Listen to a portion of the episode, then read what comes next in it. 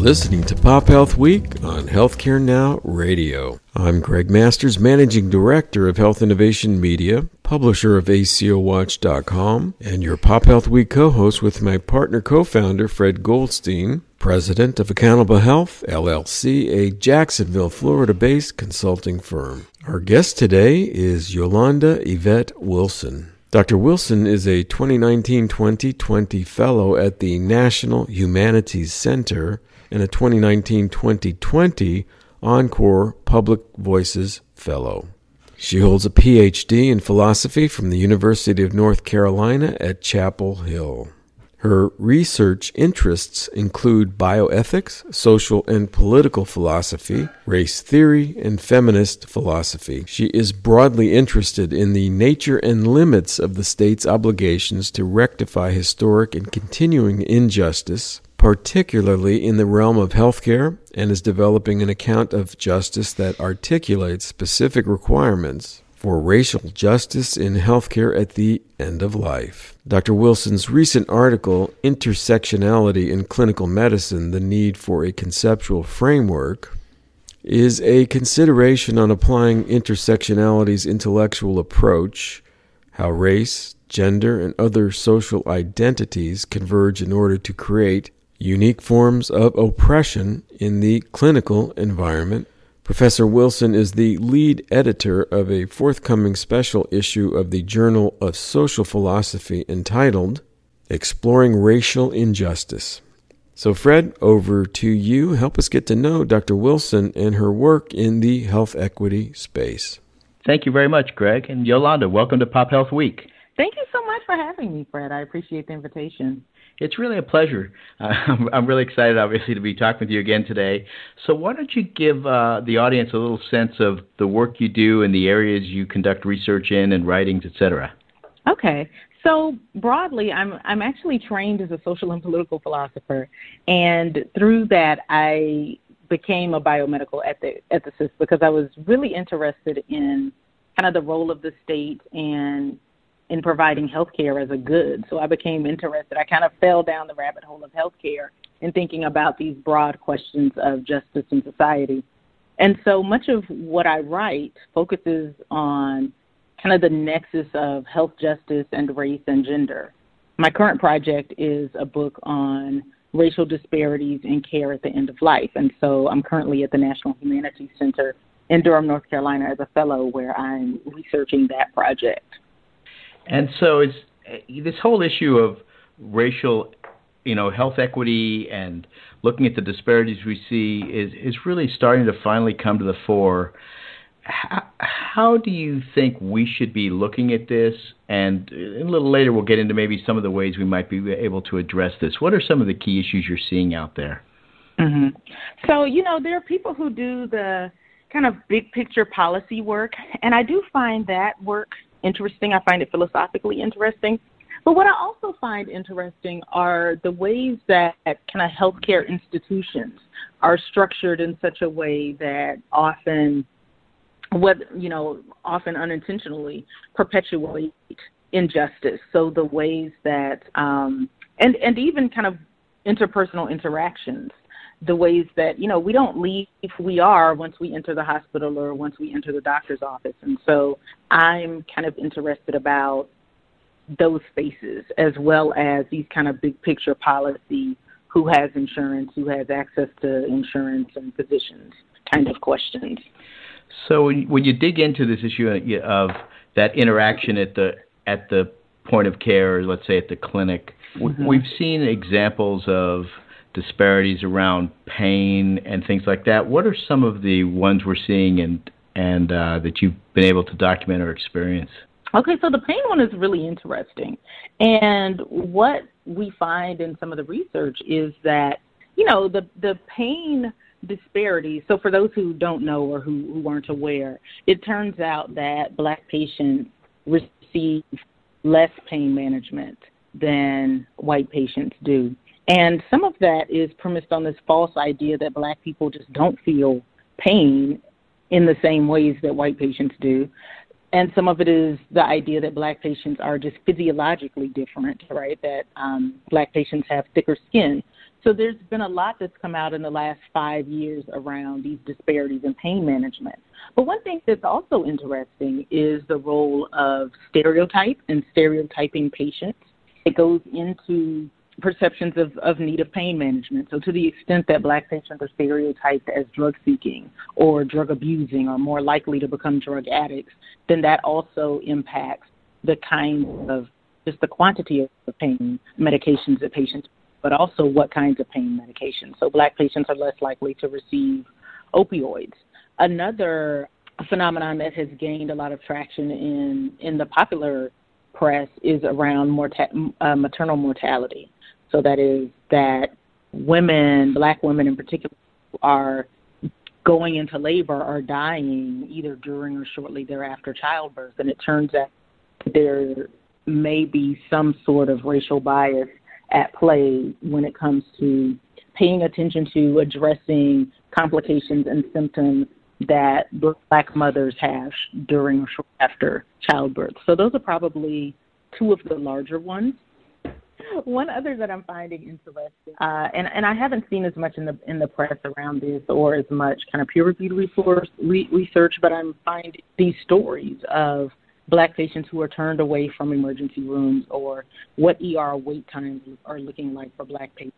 So I think you and I were speaking just last week about, you know, a young woman who had been in the E R, who showed at the E R with chest pains and, and turned out to have had a history of an enlarged heart and waited so long that she decided to leave and go to an urgent care place where she actually died at the urgent care.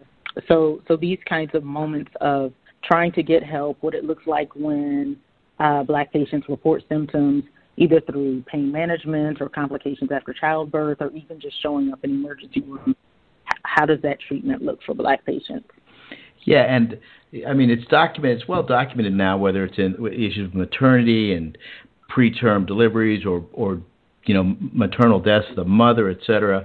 And that case last week, it's it it's just out there, I guess everywhere in a sense is, is the best way to put it, and it's mm-hmm. it's based on what I mean. What you know is is this the, these false beliefs we have, this racism that's coming out through the, through this mechanism. How how is that, and what do we, what should we be looking to do about it, or how do we go after that? Yeah, so one suggestion is that you know some of these interactions may be a result of implicit bias on the part of healthcare providers. So that is this idea that unconsciously healthcare providers look at Black patients differently or think about Black patients differently or for what, for any number of reasons don't take Black patients as seriously. Another thing that I think is kind of interesting, actually this is one of the chapters in my book. I have a book chapter called In Praise of Difficult Patients, and I've kind of started giving talks around this idea that sometimes norms of comportment play a role in how patients are perceived. So to the extent that Black patients present in ways that healthcare personnel personnel recognize as appropriate way, the appropriate way to report symptoms, the appropriate way to come into the hospital, the appropriate people to accompany one in a hospital, then that can affect the kind of treatment that one gets in a hospital, the kind of care that one gets. And so I think that certainly some implicit bias training might be in order. It turns out that implicit bias training seems to have mixed results according to the data I've seen. But also just digging down into these kind of broader social characteristics of what healthcare personnel think of as the appropriate patient or the good patient who is worthy of the kind of respect and attention. And often we find that that's not Black patients. That raises a really interesting question in my head. So a few you know, years ago, I did these chronic disease management programs in Medicaid, and we were working with obviously mm-hmm. poor individuals in many communities. The majority of them were African American or Black, and and we were at, at times we found they couldn't get in to see the doctor. You know, they would call mm-hmm. and couldn't get in when they needed to.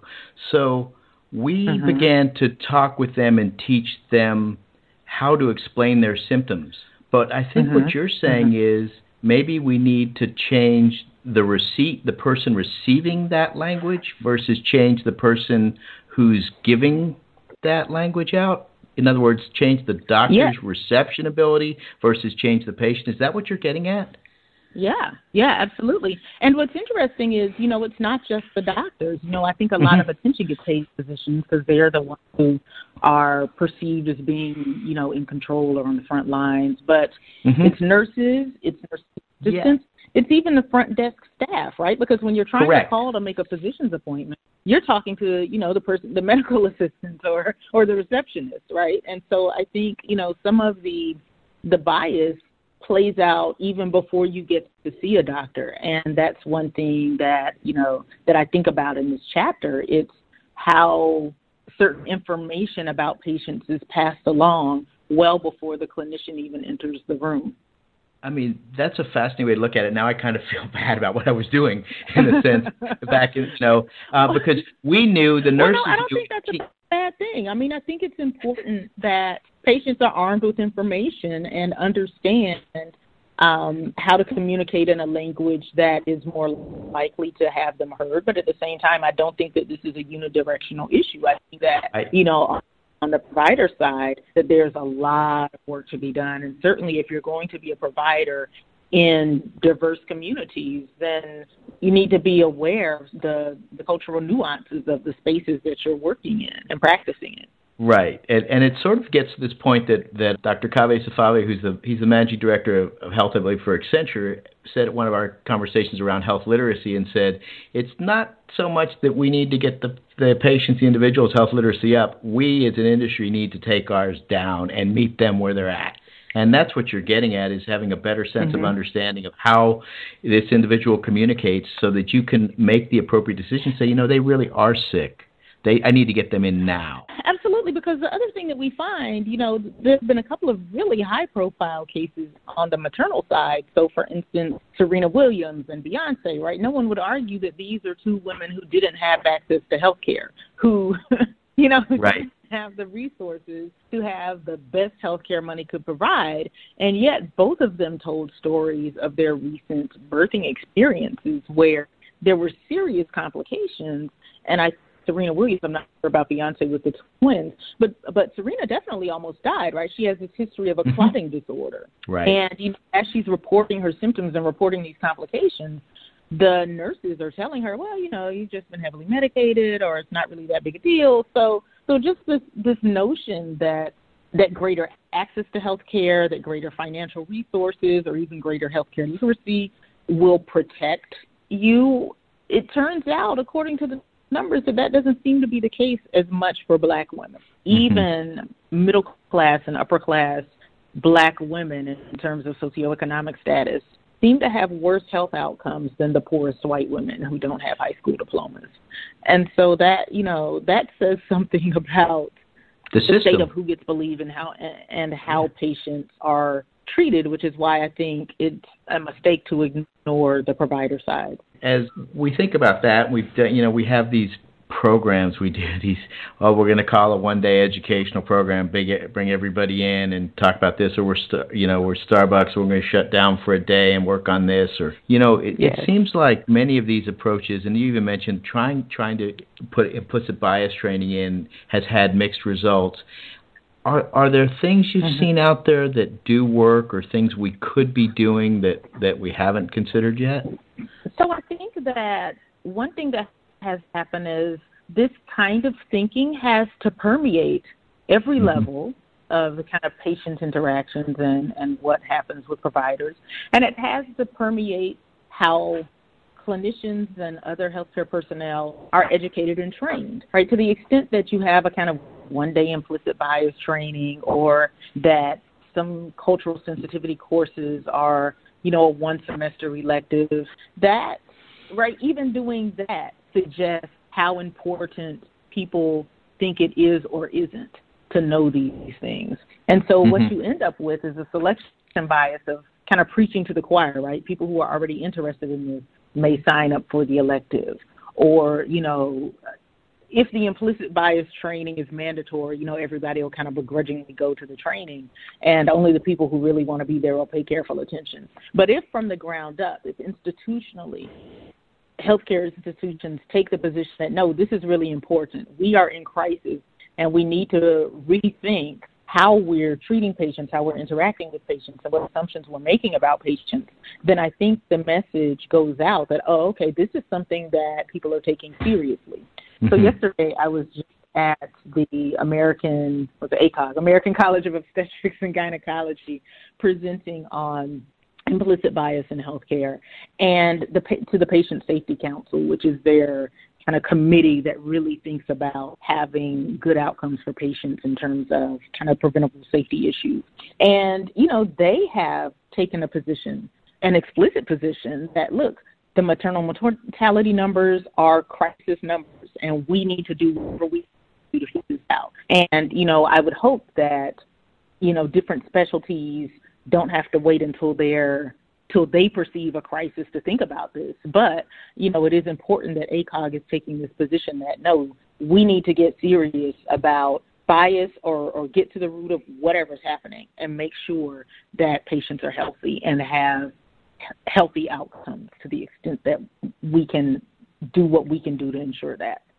Yeah, actually, that's fantastic. Your ACOG getting into that, because we've known about that whole issue for a long time, and now mm-hmm. at least the organization's case, and that's that's fantastic. Here they're taking a look at that. I know, in you know, in the work I did mm-hmm. in Mississippi, you, you know, you, you, that whole state in essence sort of suffers from this because, given the high number of African Americans in that state, the poor socioeconomic status, it's just like a a mm-hmm. lab, in a sense, to see this happen, and and probably a major mm-hmm. factor in why those numbers for that state are so poor. So anything we can do to kind of influence that and move it in the right direction is fantastic. And I also know we touched upon this whole issue of bias within artificial intelligence. It just came out, one of those, you know, A I programs that was determined for the hospital to be biased, and that it, it essentially said that individuals who were, were black, who were equally as ill as those who were white, were actually less ill based on how they'd set up that whole artificial intelligence algorithm. And so you see it beginning to infect everywhere, in a sense. Obviously something we really oh, need to look at. Yeah, I'm happy to see that the state of New York kind of decided, look, we need to investigate this. We need to figure out what's happening here. So I would like to see a broader, like this just becomes systemically how we think about healthcare and patients. Right. And one of the other issues that this raises around is the whole issue of clinical trials and studies and representation of various groups within those studies. So perhaps we can delve into the latter, mm-hmm. that a little bit, where the and your thoughts on that, and how do we how do we open up these studies and get not only from the study side of it, but also from the community side, who have said, well, I don't know that I necessarily want to get involved in these. I know what happened back at Tuskegee, et cetera. So how do we go about trying to influence that sector? Yeah, so, you know, I, I also think I have a chapter in the book on trust that I'm mm-hmm. that I'm working on, and I. And I think that trust does play a role here.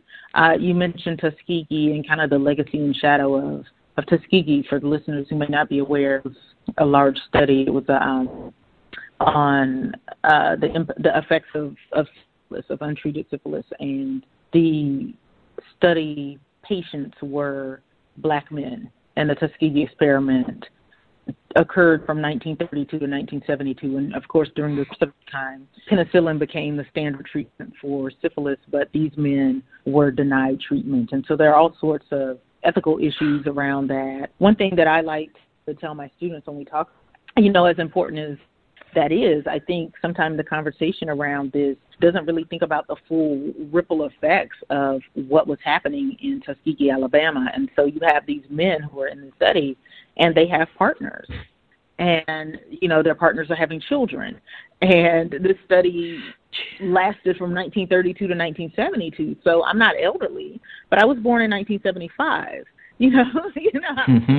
So, so that's so the study just ended three years before I was born. I'm in my forties, and so to think mm-hmm. about, you know, that I could have direct connections with that, and some of these people moved out of Tuskegee, Alabama. You know, so some of the study participants, and I say participants very loosely because, you know, right. it, it wasn't a consensual study in the way that we think about informed consent now, but not all of them stayed in the Tuskegee, Alabama area.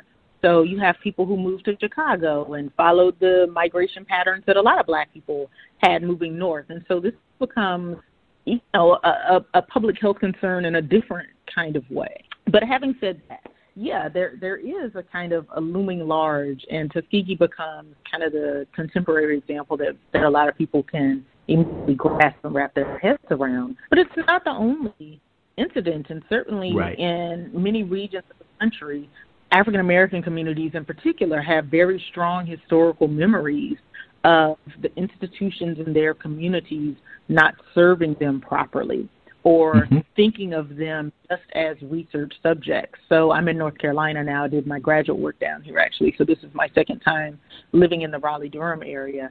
And I remember a lot of African-American communities had very negative views of Duke.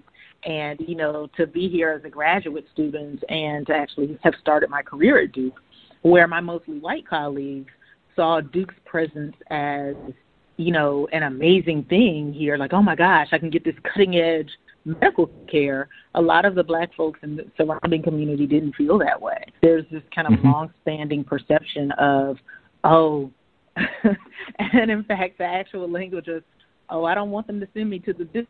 Right, so so there's this, right, as though the family was literally going to be the ones who were experimenting on you. But but yeah, there was this perception that, you know, no, we don't we don't want to just be research subjects, or we don't want to just be practiced on, so that white people can actually receive the benefit of the things that, you know, medical researchers learn after practicing on us. And I guess all of that to say, you know, sometimes I sit in rooms and the mistrust factor is not taken as seriously as it should be. That, mm-hmm. you know, there's this, again, here's where the subconscious bias stuff comes in, this perception that, oh, these black people are just irrational, or they just don't know any better, and if we just did a better job of explaining to them that this is a good thing, that they would all get on board with these research projects. And so I think, once again, you know, people on the research side have obligations to take seriously what mistrust looks like, what the historical mm-hmm. reasons are, and to take seriously that, no, this is actually quite a rational response. And, okay, so now what can you do on the research side, right, to mm-hmm. facilitate that so that folks might want to, to participate? And then, you know, a kind of broader research ethics question becomes, well, and then what are the obligations once the study is concluded? Because we do know that in a lot of black populations who participate in these studies are only doing it because it's their only shot at health care. Right. So right. what you know, what are the obli- are there obligations once the study is concluded, or you just say, oh, thank you for letting me look at your diabetes for a couple of years. Hope you're okay. Go with God. You know, so mm-hmm. so that becomes um, another aspect, I think. It's sometimes it just seems overwhelming. I know we talked about some ideas about potentially applying population health to this issue. Are there are there places you feel like are doing a better job that others could emulate? Oh, that's a big question. You know what I, what I think what I find interesting is there there a, a lot of the grassroots work is kind of mm-hmm. is kind of interesting. So I'm seeing these organizations like, you know, to go back to the maternal health question, like Black Mamas Matter, uh-huh. right, of thinking about what prenatal care looks like, what support looks like, what, you know, talking to providers looks like. And, and so I think that we're going to need to look at and think about the the researchers and scholars and community activists and workers who are, who take seriously kind of racial inequities in healthcare. And and look at them to lead the way, right? I mean, the mm-hmm. the cutting-edge work in this area might not come from Harvard. In fact, I can tell uh-huh. you it's not going to come from Harvard. Right. Now, so, that, that makes that, good sense. That, so look towards... You know, raises questions of, of pedigree and and the halo effects that comes from certain kinds of individuals. Absolutely. So really look to the... In, in essence, it's look back to the community, those who are trying to get stuff done on a on a local basis, and their with their often on a shoestring budget. yeah, yeah, yeah, and yeah. And I think I often find that those groups are often much more interdisciplinary in the sense of, you know, you'll have social workers and and PhDs and M Ds and R Ns and people with no degree at all, you know, all working together as equals and, and thinking about this project or, or this problem. You know, I know that you've done kind of community mm-hmm. level work. Did you find that in your in your work in a different way than, say, academic medicine looks, right? Mm-hmm. In academic medicine or academic health research, there's a clear hierarchy. Yeah, and, and as you pointed out, I think oftentimes the most powerful relationship or person in that program that we did was the, the lay health worker, the individual from the community, the promotora that mm-hmm. we had going out into the field, you know, and working with their mm-hmm. with their community and, and being accepted and obviously understanding better how to how to recognize when somebody said A B C, that meant this, you know, and, and being able to help them uh, improve mm-hmm. their lives and improve their health. So I think that's a that's a great point, mm-hmm. and maybe we take that and grow that stuff out up into the more formal healthcare system, in a sense. You know, I don't want you to think, or any any of the listeners to think that I'm poo-pooing kind of formal methods, you know, formal health yeah. methodologies and research and stuff. I wouldn't have gotten a P H D if I didn't take that seriously. I just think that, you know, sometimes the academy can be a little bit resistant to change. And mm-hmm. I also think that, you know, because this has been a deep concern for a lot of African-American communities for much longer, I think that many of, there's been a lot of trial and error in figuring out what works for a lot longer. And I also think, you know, there's a place for kind of research and study design. There's a place for those of us who just kind of kind of think through conceptually what the issues are. I mean, I guess I'm more of the conceptual person and not necessarily the, the quantitative person, but I, mm-hmm. I do think that there's a place for a lot of different people to contribute in lots of different ways. Well, I, I, I couldn't agree with you more, Yolanda, and it's really a pleasure to get you on Pop Health Week. I want to thank you for joining us. Thank you so much for having me. I hope we can chat again. Absolutely. We need to we need to have another conversation in the future. And with that, I'll turn it back to you, Greg. And thank you, Fred. That will be the last word on today's broadcast. I want to thank Doctor Wilson for her time and insights today. For more information or to follow Doctor Wilson's work, go to w w w dot yolanda wilson dot com. That's Y O L O N D A W I L S O N dot com, or on Twitter via at Prof Yolanda. For Pop Health Week, my colleague Fred Goldstein and Healthcare Now Radio, this is Greg Masters saying bye now.